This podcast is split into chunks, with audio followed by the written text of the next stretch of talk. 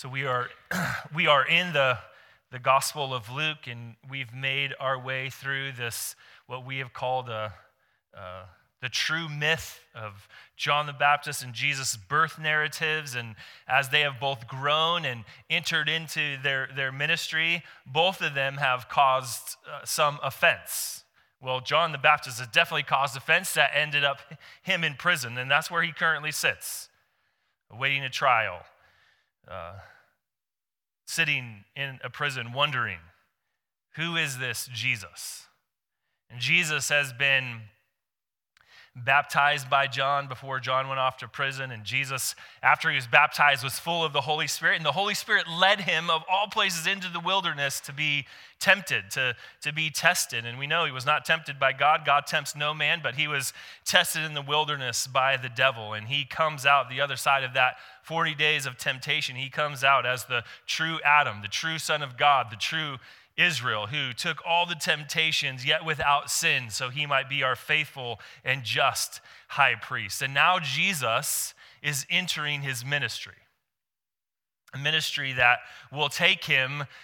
Luke tells us to his hometown. Now, Jesus has done other ministry in other places, and Luke even hints at that, but Luke wants to take us to Jesus' hometown of Nazareth. And it's a place where Jesus is going to cause offense.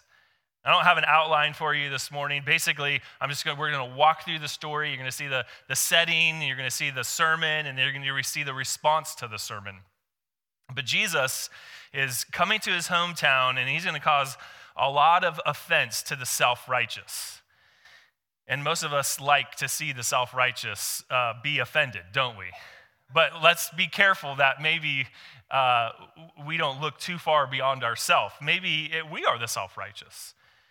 Jesus is coming to offer salvation to the lowly, to the weak, to the insignificant. And, and, and that actually is a slap in the face to those who don't think of themselves as, as too bad of people. Maybe, maybe you like Jesus' morals and you like what he can do for you, a lot like the the people of Nazareth or the people of Israel liked him. He, he, was, he was healing people, he was feeding people. He was, you know, the, the, the great hope was that he would liberate them politically.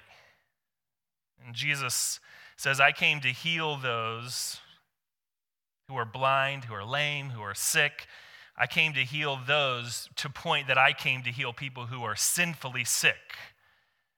That if, if that is you, if you think you're okay, but Jesus said, actually, you're sinfully sick and I came to heal you, Jesus' message is offensive. Most people treated Jesus like we treat our political candidates.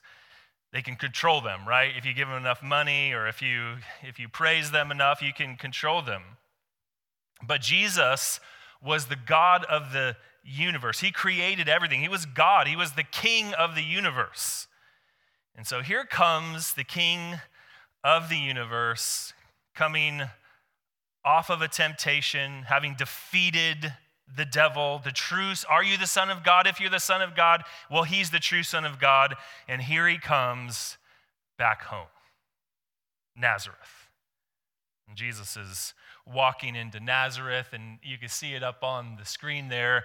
And what struck me today as I was reading and studying is how actually close together everything was in Galilee. Jesus is coming to Galilee. Luke starts Jesus' ministry in Galilee, and here he comes to this place that is, uh, has lots of Jewish people, but also lots of Gentile people. And they're close together. And the first thing we notice as we see Jesus' homecoming is that Jesus, uh, uh, or that Luke tells us, this is, uh, he uses lots of Trinitarian language. Jesus has been baptized in the Spirit, he has been tempted after being filled with the Spirit, and now the Son of God returns in the power of the Spirit.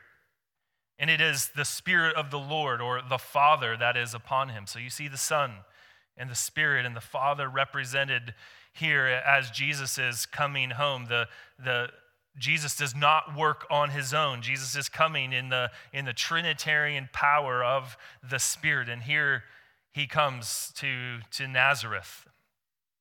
The second thing we notice is that the, in, in verse 14 is that the people heard about him. And in general, the pe- people liked Jesus. Up to this point, he was healing people, he was, he was feeding people, he was, he was generally a, a nice guy uh, in their mind. He was glorified and praised by all, as you, you see in verse 15. And he taught in their synagogues, being glorified by all. And we see in this setting, as Jesus is coming home, things are actually pretty good. And, and Jesus is coming home to Nazareth, which is a pretty insignificant town. I was talking to someone today about it. One, one scholar says Nazareth was about four acre, a four acre village, a few hundred people. Uh, you know, the Bylands, if you've been to Richard and Renzi's farm, their, their, their farm is 27 acres. You could fit, you could fit seven Nazareths on their farm. Or if you haven't been to their farm, it's out three football fields. Now, how would you like to grow up in a town like that? I mean, Corvallis is kind of small. I come from Seattle. Corvallis is kind of small, but it's nothing like Nazareth. You imagine growing up in, in Nazareth. You think, you think Corvallis is small. What about Nazareth? It's insignificant. And it, it sort of reflects, I think this is why Luke has it, it sort of reflects who Jesus came to save the insignificant, the lowly, the, the backwoods kind of people. And you notice this even in other places in Scripture. Nathaniel, when he hears that Jesus is from Nazareth, what does he say? Can anything good come from Nazareth, right? And he, it's not that he was despising Nazareth, Nazareth. It was just like, what? Any political figures? Messiah going to come from a, a four acre village of a few hundred people? No, I, I don't, you know, in, in another place, the people said, well, search the scriptures. Does a prophet, does the prophet come from Galilee? And here Jesus is coming to his hometown, an in, insignificant place. But this is an insignificant place that kind of thinks it's kind of cool. You know what I mean? Have you, have you ever been in a place like that? Uh, the Messiah is from this insignificant place, but now this insignificant place is going to is going to experience the Messiah's ministry and his prophetic ministry, and they're going to be offended.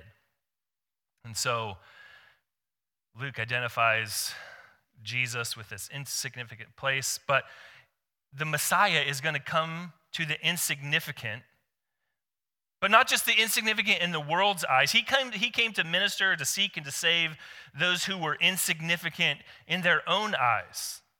Blessed are the poor in spirit, for they shall receive the kingdom of God. Not just in the world's eyes, but their own eyes. They, but is that Nazareth? Is that you? Do you understand yourself to be a sinner? Or maybe you're just not quite as bad as the other person. They, Jesus was coming to people that knew they needed to be saved. The only people that were going to receive Messiah's ministry were those who, were, who, who knew they were blind, who knew they were lame, who knew they were sick, who knew they were in need. But he's coming to Nazareth, that was in the region of Galilee. And this region is, was known for political unrest. They were they hated the Romans and, and, the government and the taxation and the, and the soldiers everywhere. They hated it. They, they, they, they thought they deserved better than this. Some historians have noted the, the uprisings and the general dislike and the hatred of the Roman government. Nazareth would have been primarily Jewish place, a Jewish village surrounded by a bunch of Gentiles. And they would have seen themselves of needing to cordon themselves off and, and, and push away from the Gentile influences and the Roman influences. And they were just sort of waiting to be liberated from all of this. here comes Jesus to this small town, son of a carpenter. And the son of a carpenter, and this is pretty insignificant, but he's getting publicity, right? He's getting likes on Instagram. He's getting, he's getting, uh, you know, his reels are getting reposted. What, whatever. I, I don't know what I'm talking about, but he, he's getting publicity. Right? He's has the, the the Oregonian has a piece on him, and here he comes, this upstart carpenter son. He's coming, and the first place he goes is to the synagogue, verses 16 and 17. And Jesus comes as his custom to where he had been brought up.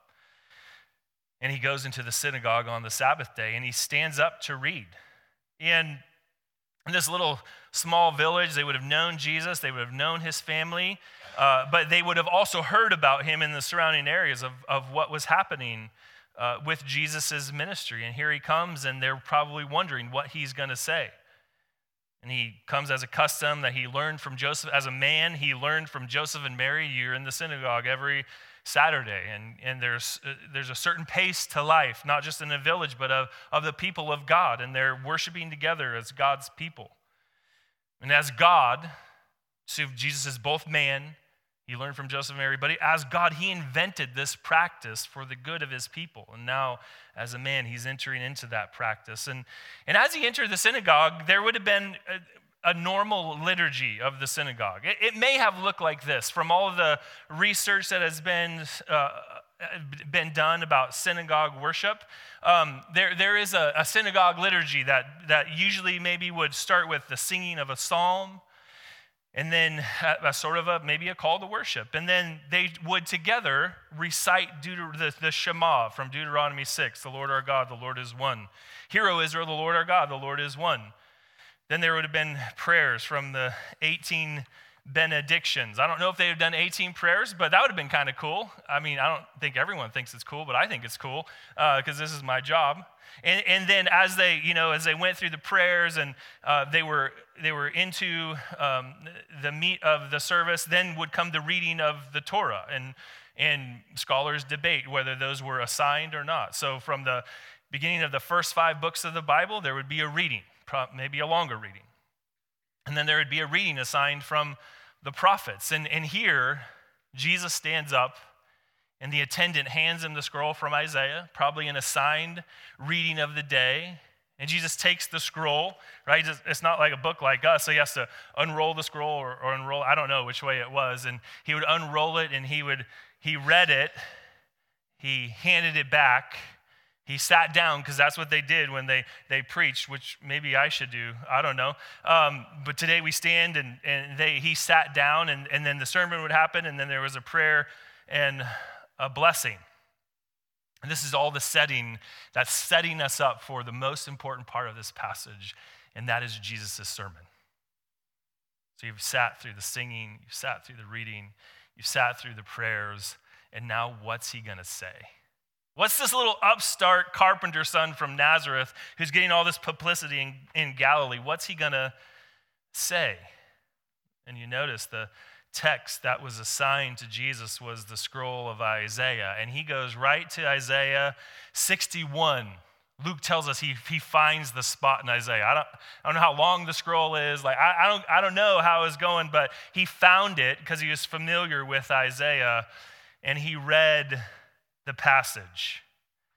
The Spirit of the Lord is upon me because He has anointed me to proclaim the good news to the poor. He has sent me to proclaim liberty to the captives and recovering sight to the blind, to set at liberty those who are oppressed, to proclaim the year of the Lord's favor. And kind of like a political rally, I just imagine all the people going, Yes, our Messiah, maybe our Messiah is here. We don't know who accompanied Jesus. Maybe he was all alone. Maybe he was with some of his followers, but he stands up, he reads. The attendant hands him the scroll to read. He reads Isaiah. And like a master storyteller, the historian, Dr. Luke, starts to slow down the narrative. Notice all the details he gives. And the scroll of the prophet Isaiah was given to him. He unrolled the scroll. He found the place. He reads. He rolls the scroll back up. He hands it back to the attendant and he sits down. And we're just waiting with bated breath, with anticipation. What's he going to say about this passage? What's he going to say? Now, we, we should notice that uh, historically, um, historians have, I should, should have said, historians have told us that Isaiah 61, and actually, you, if you compared Isaiah 61 to what, with what Jesus said, Jesus has omitted some things from Isaiah 61. He has omitted one line, which is to bind up the brokenhearted. But he's also added Isaiah 56 8 in, in here to set at liberty those who are oppressed. And historians tell us that in the Dead Sea Scrolls, you can go look this up on on uh, 1517, uh, the, the website 1517, and, and, it ha- and the scholar there has a, a, lot of good information about this. But they tell us that the Dead Sea Scrolls that they, that they found around the Dead Sea and the, and the contemporary Jewish people who lived there, uh, who studied these scrolls, actually put Isaiah 61 and Isaiah 58 6 to, together as a job description of the Messiah. Jesus knew exactly what he was doing. They were expecting the Messiah, they were wanting the Messiah. What were they wanting him for? So that he could do something for them. He could overthrow the government. He could, he could heal them of their diseases, but he could also help them with their, their poverty. And here he comes, he reads the passage that they would have seen as the Messiah's job description, and they're wondering what he's going to say about it. Let's just, let's just think about what Isaiah tells us and Jesus tells us is the Messiah's job description. The Spirit of the Lord is upon me because He has anointed me to proclaim good news to the poor. That is euangelizomai. He, it, it, it is a heralding of good news. Now, in the Old Testament, in the in the, in the Greek translation of the Old Testament, that yud was, word was al, always used to talk about the military victory the good news of a military victory. And you're supposed to herald it. There was a guy who, who would come into the town, he would herald that news. The, the battle has been won, the, the victory has been completed. And the people sitting there, I think, may have been thinking, great, he is going to come liberate us from the Romans. But it's been proclaimed good news to the poor. And yes, to the physically poor, but, but more to the point to the, to the spiritually poor, the poor of spirit, the humble of spirit, those who knew that they could not save themselves spiritually from the, from the battle that was being waged for their soul. Blessed are the poor in spirit, for theirs is the kingdom of God. And Jesus agrees with Isaiah. Isaiah agrees with Jesus that he's been sent to preach that good news, to herald it. It's the first thing the Messiah is supposed to do. The next thing he's supposed to proclaim, this is keruzomai. It just means preach. It's a, it's a word that means to, to, to preach. And he's supposed to preach liberty to the captives. And, and these, are, these are military captives, but this would, this would also have to do with those who are captives of sin. It would have brought to their minds the, the Exodus, their, their captivity to Egypt, and God redeeming them out of the land. And they would free these, these, these Israelites from Egypt, from their captivity to, and, and slavery to Egypt, which, which represented, we know, as sin. And now the new Exodus is here. Jesus is proclaiming liberty to the captives, he's recovering of sight to the blind. And yes, that would have been actually, and Jesus went on to do all of this, to, to open the eyes of those who were blind, literally, by, by all kinds of things, by putting mud on their eyes or just speaking to them, and they would, they would receive their sight. But they would all, this would also have to do metaphorically with those who were blind. He would open the eyes of those who were blind so they might see that He is the Christ, the Messiah, come to save them from their sins. And the Messiah was come to set at liberty those who were oppressed. The Isaiah 58 6 passage would come in, those all kinds of oppression. And Jesus' ministry would deal with all of it the, the demonic oppression, the uh, oppression by the enemies, the, um, but also the spiritual oppression by, by, by sin. Jesus came to set at liberty those who were oppressed. This is the Messiah's job description. And finally, he says, maybe to sum it all up, to proclaim the year of the Lord's favor. That's the year of Jubilee. Every 50 years, the year of Jubilee would come, and, and God in Leviticus 25 provided for his people that would be, would be set free from all of their debts, ancestral property would be given back to them. They would take a year off, let the land rest. They would only gather food from, from what grew that year. And Jesus had said the Messiah's job is to proclaim the year of Jubilee. Here it is. The Spirit of the Lord is upon me to preach the good news. And we don't know why he left out the to bind up the brokenhearted. It seems like it would go really well here, but he admitted it. And he adds these other things. And at the end of it, we're just waiting with bated breath. Now, you all know this, right? We sang about it Jesus the Messiah. Jesus is the Messiah. But imagine you're there in that synagogue, in, in that place, wondering, is it really him? Could it be him? Doesn't look like it's John the Baptist. Maybe it's him. Proclaiming the good news, he's, he's bringing the year of Jubilee. The Messiah's role is to bring the kingdom of God. And Jesus rolls up the scroll, gives it back to the attendant, sits down, and says, This has been fulfilled in your hearing right now. Jesus is saying, The kingdom that you're longing for is here in me. I'm the kingdom. I'm the king of the kingdom, and, and I'm here, and I've, I've, I've come to set you free. And what was their response? What was their response? Today, the scripture has been fulfilled in your ears, and all spoke well of him and marveled at his gracious words that were coming from his mouth to them. But then we see a little turn. They just remembered. Maybe a spark of jealousy, maybe just a little bit of envy. But isn't this Joseph's son? How could a carpenter's son be the king, be the Messiah? And Jesus, knowing they were saying this in their hearts, maybe they were saying out loud, he tells them, he goes on with the Messiah's not only the Messiah's job description of bringing grace and the kingdom, the king is going to bring the kingdom through grace, he's also going to bring judgment. We see two responses. You can either receive the king for who he presents himself to be, or you can reject the king. And Jesus predicts this. And what else does he say? Not only has this been fulfilled in your ears, but doubtless you will quote to me this proverb Physician, heal yourself. Uh, what, uh, what we have heard you did at Capernaum, do here in your hometown as well. Jesus is predicting not only what they're about to do to him, but he is predicting that they, they will say this to him on the cross. You're the Christ. If you're the Christ, come down. Save yourself and save us. He goes on to say that the, you know, the good news, the Messiah is coming, is, is bad news unless you repent and believe. It brings salvation to those who repent and believe, it brings judgment to those who would reject the king. And he says, Truly, I say to you, no prophet is acceptable in his hometown. But in truth, I tell you, there were many widows in Israel.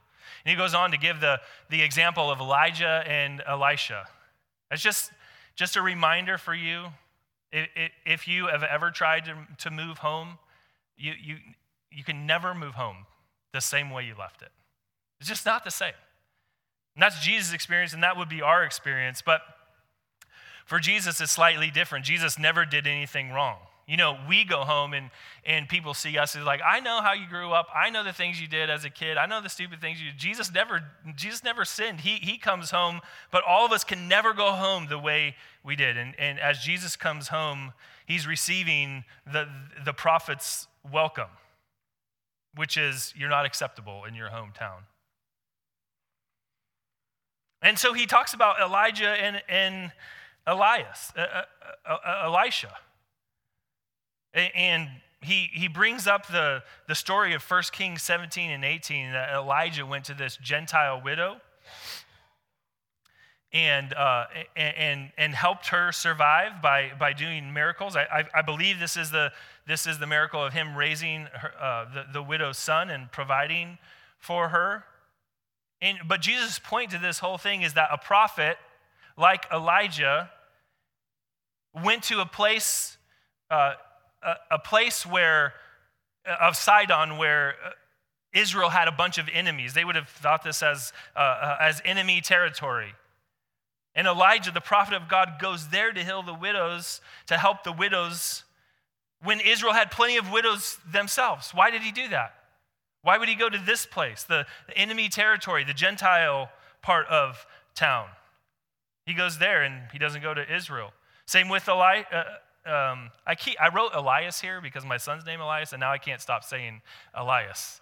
Elisha. Same thing with Elisha. Elisha goes, uh, a Naaman comes to Elisha when there were lots of, le- weren't there lots of lepers in Israel, 2 Kings 5? But Naaman comes and uh, Elisha heals Naaman. Why didn't he heal all the lepers in Israel? And Jesus is trying to make a point here that he is going to walk the way of the prophets. See, the, the kingdom is coming through the king. That's his message. That's the point of his sermon. The kingdom is coming through the king. But the king is coming, is bringing salvation through suffering. That's, a, that's what the prophets had to do. The prophets were, were, were, were taking the message of salvation, they were taking the good news of Jesus, not just to Israel, but to, to widows of Sidon to a Syrian named Naaman, to a, a, a, leper, and he's taking the good news of the, they're taking the good news of the kingdom to the unlikeliest of places. That's what the kingdom is all about. That's what Jesus is bringing this upside down kingdom into the world. And, and what do you think? How, how do you think the people of Nazareth would respond to this? Friend, how, how do you respond? Jesus is coming to save you. Do, do you find yourself to be righteous, maybe not as bad as the, the, think of anyone out in our society? The person who just got a DUI last night, or is in, in jail for uh, assault, or is strung out on drugs. Jesus would have been saying to us, the kingdom is coming to them first. Not, not to you who have it all together. Not to you college educated people who own houses and have, you know, have, have your lives all together, have never been arrested, have never gotten a ticket. He doesn't come to people like that. He comes to people that need him. So Nazareth is insignificant, but are they insignificant in their own eyes? Are they poor of spirit? Do they know? Are they humble of spirit? Do they know they need this Jesus? Do you?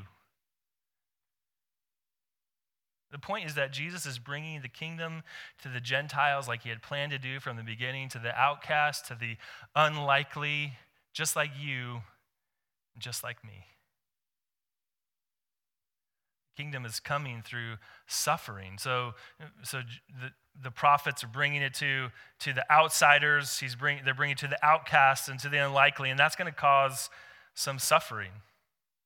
So the, the response to the sermon was, was not only that they spoke well of him, that they were amazed by him, and a little suspicious of him that he was the son of a carpenter. It's Joseph's son. We know who he is. He grew up in this town, and there wasn't that much remarkable about him. But now it turns to wrath. The response of Jesus bringing the kingdom to the, to the, to the outcast, the unlikely, those who were, had no righteousness of their own, they needed someone else's righteousness to be saved, that brought wrath to the people of Nazareth. So much so that they drove Jesus out of the synagogue to the edge of the hill so they could push him off and kill him.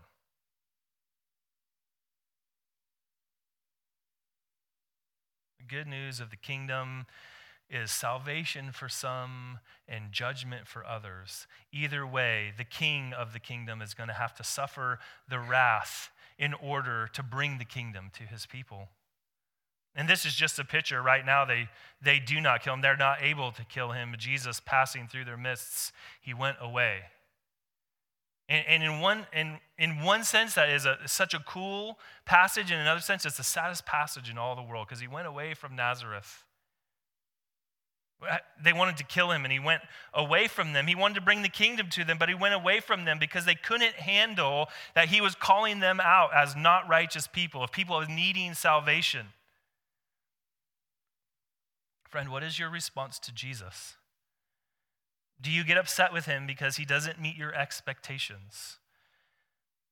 Or do you get upset with the people who bring the good news of, of Jesus to you and say, All of us are un- ungodly. There's none righteous, no, not one. That includes you. You need to be saved from your, your sins. Or maybe, dear friend, you are a Christian. You're afraid to tell that good news to people.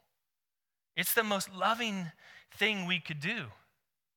And we may experience the wrath of people who tell us, I'm not unrighteous. How dare you talk to me like that? How dare you tell me my identity uh, should, should, should be as a child of God and not whatever I want it to be? We may face the full wrath, but friend, remember, Jesus not only faced the wrath of the, his hometown crowd, but on the cross, Jesus faced the, the full wrath of God the Father for the sins of the whole world on himself all at once so that he could bring the good news of the kingdom to the people that least expected, the people that uh, are least likely to have, to the outcast, to the, to the Gentiles, to people like you and me. Full of wrath is man's wrath will, will pass away, but God's wrath will last forever. But he was satisfied on his son. That, that day on the, on the cross, you know, three years later, when, when Jesus was nailed to the cross, and the, the earth shook and the clouds were darkened, and, and God poured out his wrath on his son, he, he did that for you. He did that for me. The wrath of God was satisfied. Hallelujah. What a Savior is this! Now, friend, you can either drive him to the hill to try to kill him. You can either drive him out because you're full of wrath at him, or you can, you, you can accept the, the wrath bearing grace of God for you today. Oh, dear Christian, no wrath remains for you. There is therefore now no condemnation for those who are in Christ Jesus. If you have turned from your sins, repented of them, and trusted in Him fully, there no wrath remains. Every drop of God's wrath was poured out for you on His Son. You, you can live free. You, you don't have to live in fear and bondage. You can go right to this Jesus, this King, this, this shepherd of your soul, and, and, and you can ask for forgiveness knowing He has already forgiven you what shall we say to these things? If God is for us, who can be against us? There's, there's no wrath of man that's greater than the wrath of God, and the wrath of God has been poured out on his son for you. So here Jesus is coming. He's coming to his hometown. He says, I'm bringing the kingdom. This is my ministry to proclaim the kingdom and to bring it, to heal, to do good to you. Will you receive it? Christian and non Christian alike, will you receive it? That's the application of this service. Will you receive the ministry of the King?